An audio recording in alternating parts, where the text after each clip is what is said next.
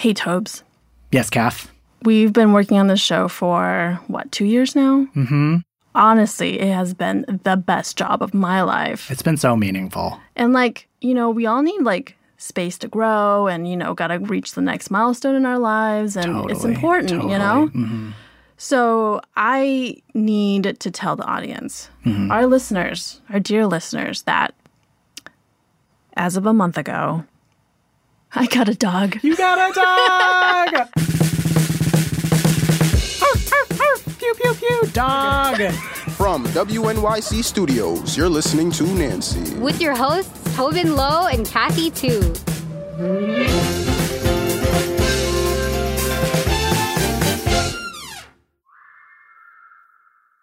Tobin, you know who's really great? Who, Kathy?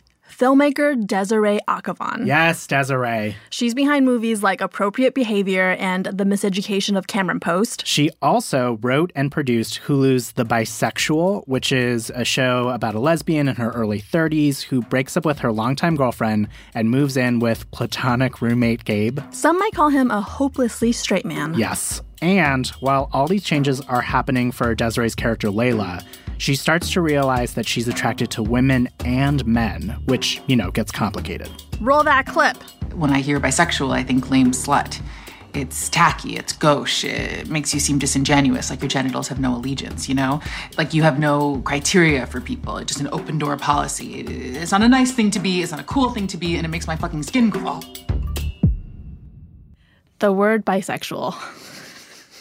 Oh, yikes. You've compared it to being uh, called a bedwetter. what? Why? Why is the word sort of distasteful to you? Uh, just for what it stood for. I mean, it's been synonymous with like Anne Heche and Tila Tequila as our only spokesmodels. So Mhm. nobody wants that label. Is this something that you use um, for yourself? I do use the term bisexual. I think it's important for me to reclaim it in some way. Was there a moment for you that that label started feeling right or that you chose to take on? There was never a moment where I felt straight or gay. Hmm. I always knew I was in between, and that was the word I had. Yeah. I have fallen in love and been romantic with both men and women, Mhm. and I'm pretty straight down the middle. I mean, I've had more relationships with women than men, but I mean, to me, gender is not the deciding outlier for romantic or sexual attraction. So then, with with your show, The Bisexual, and with how you feel about the word bisexual, was this like a way for you to reclaim the word for you? For sure. I mean, I think what motivates a project is something you can't, that gets under your skin. And it was during press for appropriate behavior, which is my first film, that I decided I wanted to make a TV show about a bisexual character. And during that time, I was constantly being introduced as a bisexual filmmaker.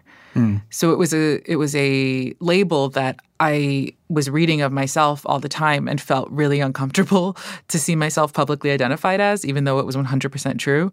And I wanted to get underneath the surface of like where is that discomfort living? Where is it coming from? And I think that would make for a really good comedy. So I thought Sex with a Man would be a complete departure from Sex as I Knew It, but it's actually very similar. Sex is sex. There are differences though. Like his BO, he's got good BO. It reminds me of my dad's, only it's sexy. I'm sorry, am I making you uncomfortable? No, no, it's fine. Yeah, no, but he's your friend and I, it's inappropriate to talk about it. Can I just say one thing and then I promise to shut up? Please. Do you know what's really annoying? What? Semen. With women, there's no cleanup, but with guys, you're like, I gotta find a fucking home for this shit. Uh, thi- this is maybe something that you should be sharing with a female friend. You're the only one who knows. In your career as a filmmaker, as someone who makes TV shows, you explore a lot of themes around sexuality and romance.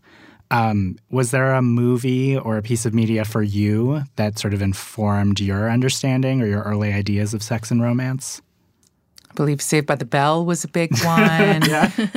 Family Matters, The Brady Bunch. If it was archaic and uh, heteronormative, it was mine.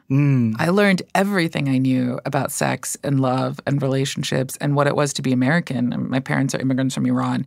So I watched television constantly, and they both worked. So I had like a good five hour chunk of time every day to fill. Oh my God, And same. avoid work with television. So that's what I did. I, I watched a lot of television and it raised me in a lot of ways. I, I learned about sex. Like we didn't talk about those things at home. So I piecemealed together this idea of what romance was and what a relationship was from the movies and from television. And then when I was old enough, or uh, and by the way, not even old, I was a late bloomer. So once I was well into my 20s and uh, fell in love for the first time, I realized that I had been lied to. In what way? I definitely thought that if you fell in love with someone and you were, you know, pure of heart and like not an asshole, and they loved you genuinely and were pure of heart, then you would be together forever. Yeah. Uh-huh. Yeah. It's very Yeah. Disney. It was, yeah, it was very this idea of like happily ever after. I definitely thought with sex too, I didn't realize the communication and the ebbs and flows of sex. You just thought, yeah, you know, you just have that like simultaneous orgasm and it's done. like, Forever, too. Yeah. Just every day for the rest of your life. Exactly. Uh, they're just there's the messiness of life that film and television didn't reflect growing up. Do you think that when you were coming out to your parents about being bi, Mm. was that understood?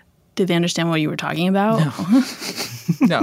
I remember it was like if you could choose, why would you choose to be gay? Like if you have the choice, if there's men and women on the plate, That's so similar to why mine. would you make that choice? And I understand the I really get the mentality Yeah. where it's like you're going to choose the harder life. What kind of an idiot chooses being to be a second class citizen?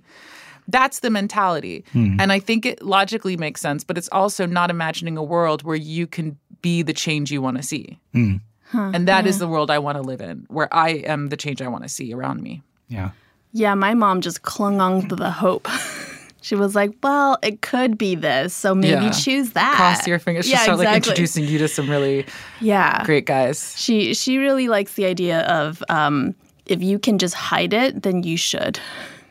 Oh, yeah. My mother's yearbook quote is one should live life like a duck, calm and serene on the surface, but paddling like hell underneath. Oh my God. Um, if that isn't like a little capsule of the immigrant experience right there, that quote, oh my God. Isn't it? I love it. Yeah, that's that's immigrant life. Yeah. oh man, okay. So within your family, like in my family, I feel like my role is I'm the one that has to fix things. Mm. What do you think your role is in your in your family?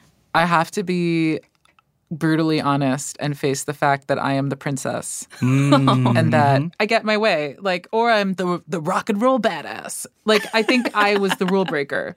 My brother did everything by the book. He got really good grades. He's a surgeon. Um, he did everything my parents told him to, and he's he's a really good son. I got tattoos. I remember my, when I got my first tattoo, my brother said, "That's like basically a fuck you to the whole family, Desiree." I was like, "Really?" he was so upset. My brother was really disappointed in me. And then, um, you know, I came out, and when I came out, my brother was like, "Why do you have to tell mom and dad? Like, you could have just like had your private life be private." There are certain things you don't do. Just read the script and follow accordingly. he, but he's super supportive and like you know everyone's come full circle. But um, he's always been really good, and I've always been in my like you know people pleaser immigrant daughter way the rebel. So like it really is a sign of like where we come from that i am the rebel. Like late into life virgin who is completely like also went to grad school and spends all her time working and planning for a future where she lives with her parents and she can like afford a second home where they can stay. Yeah. you know i'm the rebel.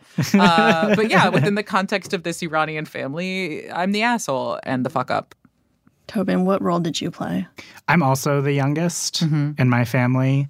Oh gosh, am I the princess? Maybe I am. I think you maybe. I'm probably the princess. I think if you have to ask that question, you probably are. Yes, are. I know.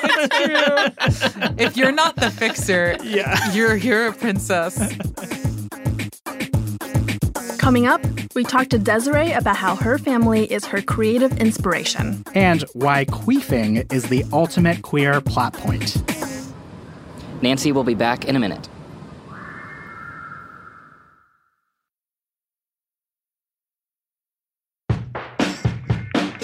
So, when you think about family now, like you, it seems like your family's close, and as a queer person, you probably have like a chosen family as well. Like, what is your perception of family?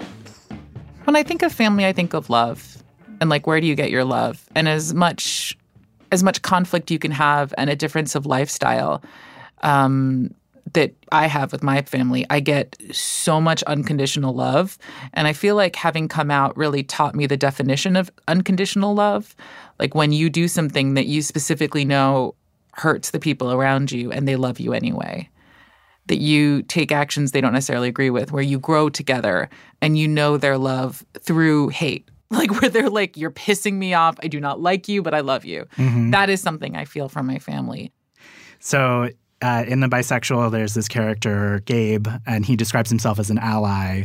And yet there's also certain aspects about I don't your think character. he's smart enough to know the word ally, by the way. or I just like think he has somebody who's cool. vernacular. You know, Yeah. you know, He's down. Yeah, he likes to say like he's down, but there's also things about your character that make him uncomfortable. oh, for sure. um, Armpit hair. yeah, exactly. That was entire entirely based on my brother. Yeah. Right. So you've said before, like that Gabe is sort of a proxy a little Yeah. bit for your relationship with your brother, um, and I'm curious, like in what ways. So there's the armpit hair. There's Oh God, my brother was so funny. He was so much more upset about that hair than my nudity.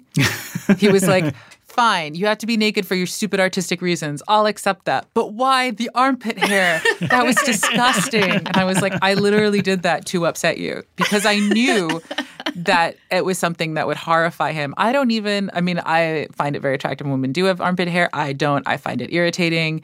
Yeah. Uh, but I grew it out just to bother my brother. Wow, that is a long game. I know. that I is know. a long troll. it's a long troll. Well, I thought it was it led to a sequence or, or like scenes, you know, where it was like what would really alienate him and what would be something that wouldn't fly in the straight world and armpit hair was one of those things. What was was your question like what uh, other things would my brother inspire? hmm Well, I think the discomfort in queer spaces, but like that juxtaposed to the genuine desire to be a good friend. Like we're incredibly close, but we also are quite hard on each other and um, droll, and that that's what it was. That kind of intimacy you share with somebody who is uncomfortable with intimacy. How does he like the show? How does he like I think he really likes it Yeah. despite the armpit hair.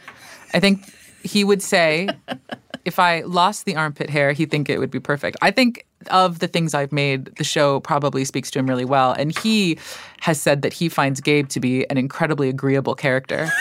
He called me up and he was like, That Gabe, so funny. I really see where he's coming from. And you're like, I designed it that way. Yeah, yeah. It's funny because on the internet, everyone's like, "Who is this straight guy? He sucks. I hate Gabe." And my brother calls me up and he's like, "He is the real star of the show. Is the Gabe character." More of that Gabe yeah. spinoff. But I will say, Gabe was also inspired by a few other men in my life and in my writing partner's life. My brother definitely does not sleep with younger women or have like the same Achilles heel for a pretty girl. Mm. we there's another man in our life who does.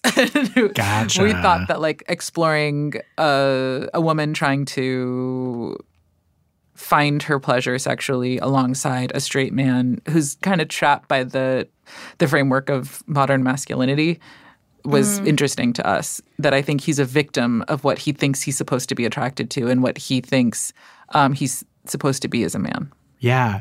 What you're describing, uh, it makes me think of the scene where there's sort of like side by side sex scenes. Yeah. Where what happens to him. The queefing sequence. The queefing Can we sequence, just can exactly, we yes. can we name it for what it is right Yes. now? Because I'm so proud that I brought queefing to the screen, and I wish there was more dialogue. around Well, and it's interesting because you have it happen where the straight guy with his partner, a queef happens and it immediately kills the mood.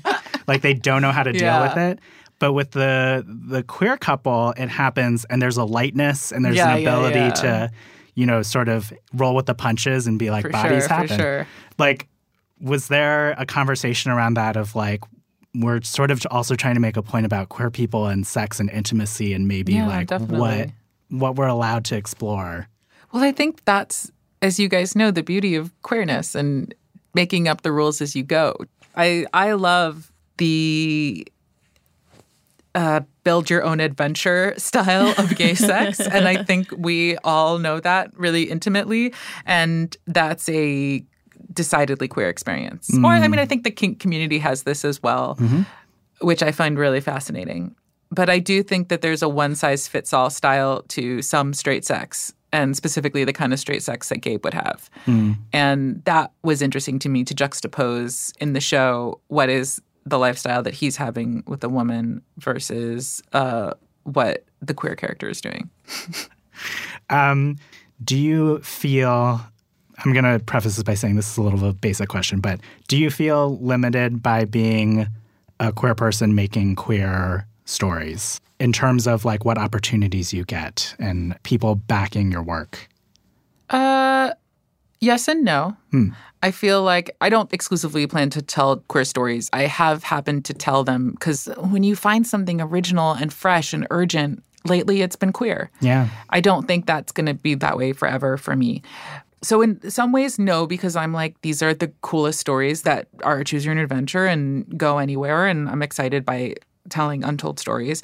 And on the other, I think what I'm limited by is uh, the way that the public consumes these stories. I think people want comfort. Uh, people people want mac and cheese, and that's okay. But that's where the mainstream is right now. And I think when you tell stories that challenge that, I think when you try to change the narrative, be it queer, be it whatever, people get uncomfortable and, and don't want to learn a new narrative. And I think those Hallmark Christmas films are probably also like the best selling products right now in terms of the movie industry. I would love to watch a Hallmark movie starring a bisexual person. Two bisexual people interacting with each other. There's there's a male and a female suitor. oh my god! I mean, I can't imagine a bisexual st- mainstream film just because I think bisexual characters are painted as uh, untrustworthy in so many other narratives, and we're starting to wrap our brain around what it is to be gay, and that it's like, oh, it's just like me, but opposite. But I think it'd be really hard for people to. I mean, they will eventually, but it requires people publicly being bisexual mm-hmm. and destigmatizing it in the mm-hmm. mainstream.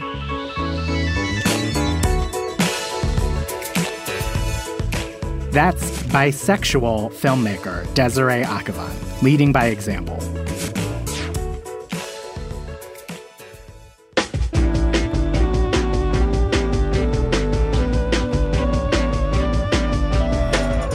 Credits: Producer, Zakiya Gibbons, production fellow, Temi Fagbinlay, editor, Stephanie Joyce, sound designer, Jeremy Bloom, executive producer. Paula Szuchman. I'm Tobin Low, I'm Kathy Tu. and Nancy is a production of WNYC Studios.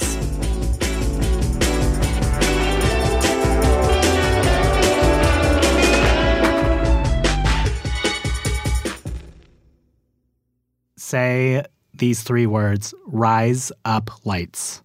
Rise up lights. You just said razor blades with an Australian accent. Rise up lights. Oh my God.